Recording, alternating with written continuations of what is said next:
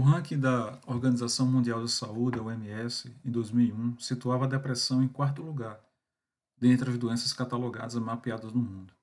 No ano, em 2001, entre 5% e 6% da população mundial teria sido atingida pela depressão. É, há uma discussão bastante profícua e fértil né, que busca, por um lado, compreender as relações entre essa patologia de depressão e o modo como a sociedade atual se, se vê organizada, e, por outro, questiona os métodos de tratamento empreendidos pela psiquiatria, sobretudo a psiquiatria institucional.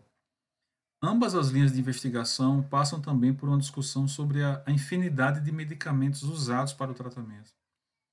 Há, nesse sentido, argumentações favoráveis que apostam na eficácia medicamentosa sobre muitos casos, embora haja também indícios consideráveis que esses, os medicamentos, não conseguiriam ultrapassar a linha de atenuação dos efeitos das crises psíquicas. Elas não afetariam, então, nesse sentido, a melhoria da qualidade de vida dos seus usuários. Segundo Robert Wittek, que é um jornalista premiado com artigos, artigos sobre saúde mental nos Estados Unidos, quando ele levanta um dado sobre, por exemplo, o Prozac. O Prozac ele foi aprovado pelo FDA, que é o equivalente à Anvisa no Brasil, em 87. Mas nas duas décadas seguintes à sua aprovação, os Estados Unidos ele viu saltar o índice de invalidez por doença mental para 3,97 milhões de pessoas. E existem outras indicações que o Robert vai apresentar é, nas suas publicações que indicariam que é, a inovação farmacológica de novos medicamentos não teria conseguido frear o número de pessoas com doença mental nos Estados Unidos. Algo que é alvo de investigação até hoje. Mas fala-se também, além dessa questão da medicação, com considerável frequência, atualmente, sobre as estratégias de internação não voluntária de pessoas acometidas por essas patologias, como a depressão, a, a síndromes é, é, de pânico, as manias, e se, é, o transtorno de bipolaridade. Então, hoje também se discute o abandono de projetos manicomiais e o abraçar de um esforço, e há um esforço por abraçar essa corrente humanizadora das casas de terapia, e de integração e também de integração dos pacientes às suas famílias e às redes de apoio extra-hospitalar, né, em detrimento do seu isolamento, do seu confinamento, que sempre tem, é, historicamente foi a prática mais adotada, não só no Brasil, mas em todo o mundo. Então nós temos caminhando, nós temos caminhado para tratar da saúde mental entre de, em, em pelo menos três pontos três vias. Né? Primeiro, a aceitação, talvez uma aceitação conformada, mas ainda assim uma aceitação do tratamento medicamentoso intenso que alimenta, do outro lado, uma indústria poderosa. Outra, outro caminho é assumindo riscos da suspensão de medicamentos, que registra casos, no mínimo curiosos, de recuperação da qualidade de vida como um todo dos pacientes. Então, há casos clínicos onde a suspensão da medicação redundou na melhoria da qualidade de vida dos pacientes. E o terceiro caminho seria essa concepção de internações humanizadas, né?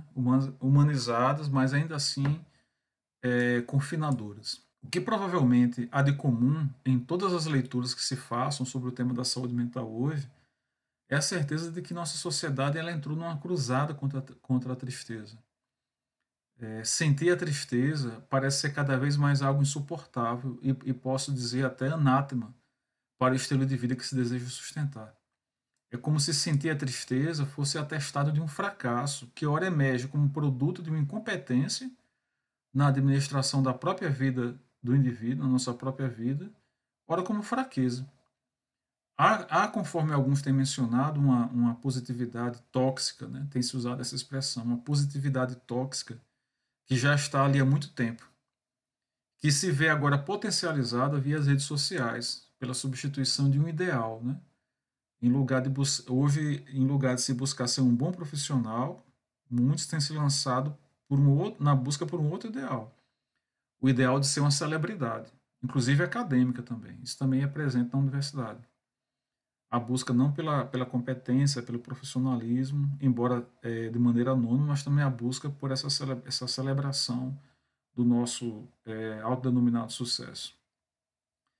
As redes sociais elas são muito peritas nisso, elas, elas criam essa ambiência. Então, a, a frequência das postagens em redes sociais de nossos momentos felizes, que é algo normal da vida, né? uma vez que a gente deseja compartilhar os bons momentos com quem nós amamos, mesmo sabendo que muitos dos nossos seguidores é só gente curiosa, a gente compartilha ainda assim. Isso gera um, um efeito muito perverso que se esconde, que é a, a vergonha de assumir que essa vida cheia de cores e flores também ela tem momentos de tristeza. Desse modo é que a, a tristeza, segundo Oswaldo Loreto, que é o que fala exatamente sobre a cruzada contra a tristeza, um brilhante artigo dele, que é o direito de ser triste, quando ele fala que a tristeza ela é bendita. Ela, essa tristeza bendita ela vai se transformando nessa lógica em algo a ser escondido e não, e não, não a ser assumido. É, é, não se está aqui defendendo, obviamente, que as pessoas devam socializar seus choros e suas mágoas, ou mesmo atacando quem posta seus momentos de felicidade. O objetivo não é esse. O que é importante ressaltar aqui é, é, que a vida equilibrada de um sujeito ela é composta por momentos felizes, mas também por momentos tristes também, que precisam ser assumidos e não negados. Essa cruzada contra a tristeza é que, segundo o próprio Oswaldo Loreto, tem abrido um espaço muito largo para a busca pelas pílulas de alegria, né? quando ele fala de pílulas de alegria. Há anos, há anos, vários anos aí, estatisticamente provado em que se vendeu mais Prozac no mundo que aspirina, por exemplo. Ora, a tristeza, é preciso lembrar que essa tristeza, ela, como direito ao ser negada, ela alimenta também a ganância de, de uma indústria, indústria de farmacêutica, indústria farmacêutica. É por isso que o próprio Oswaldo Loreto ele defende o direito de ser triste. É importante lembrar o Freud, né? quando Freud diz que a tristeza é um traço da personalidade, da personalidade normal, e não um traço de anormalidade.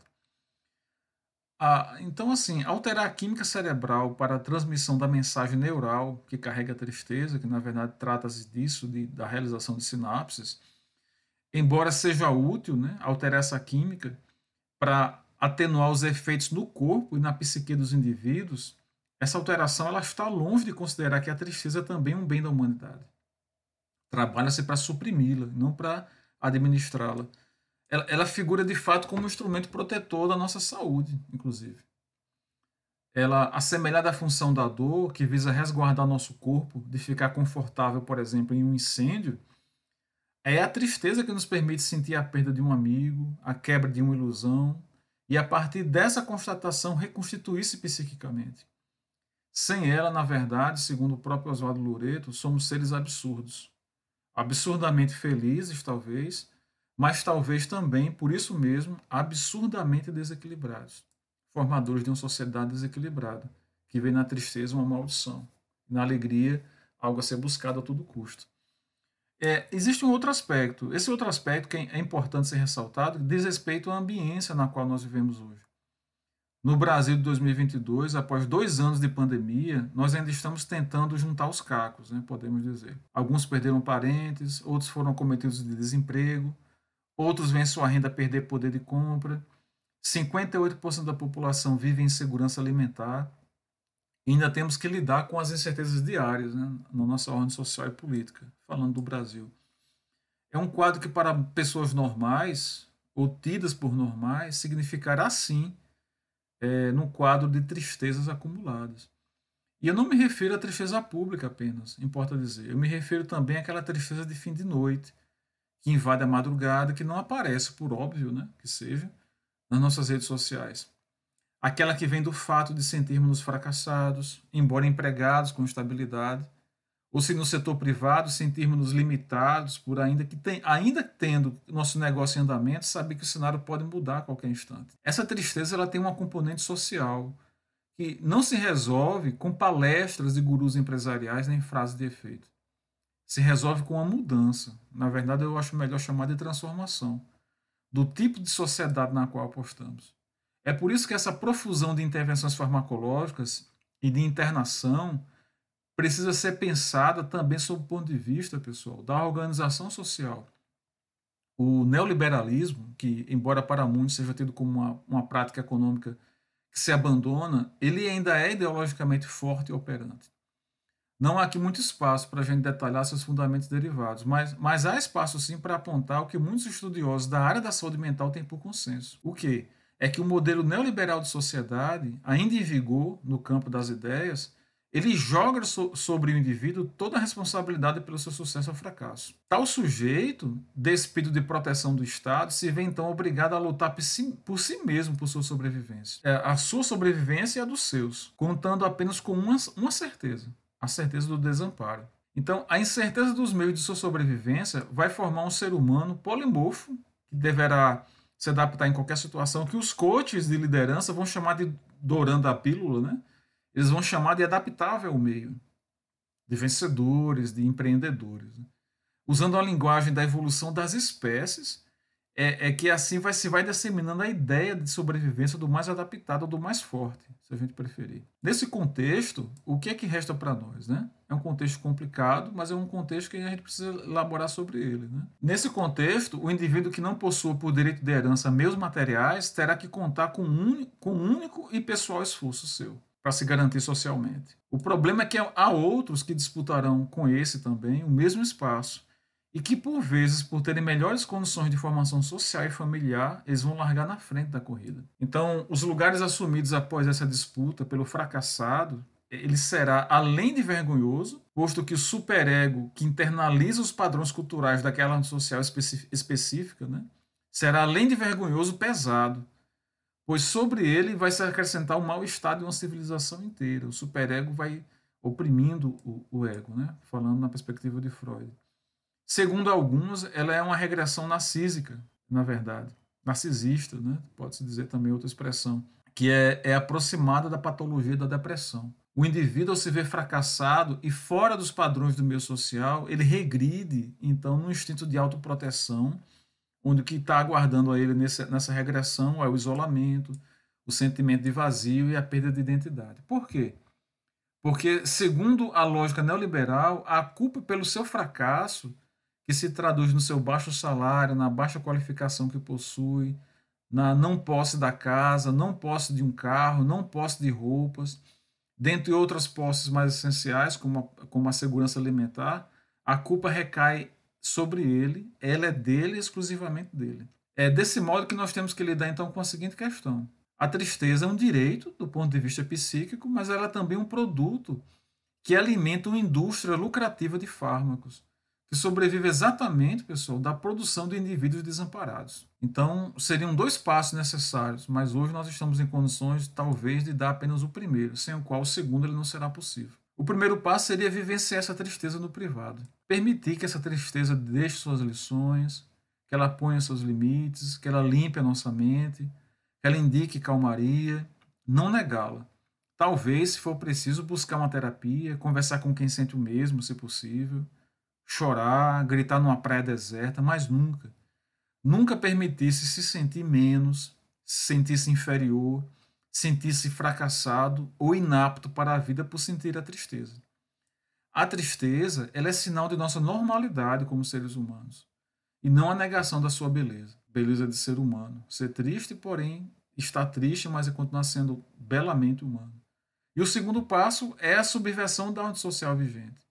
É a contestação, é a crítica, a proposição, a escrita, a fala, a praxe, no sentido bem maxiano do termo a organização.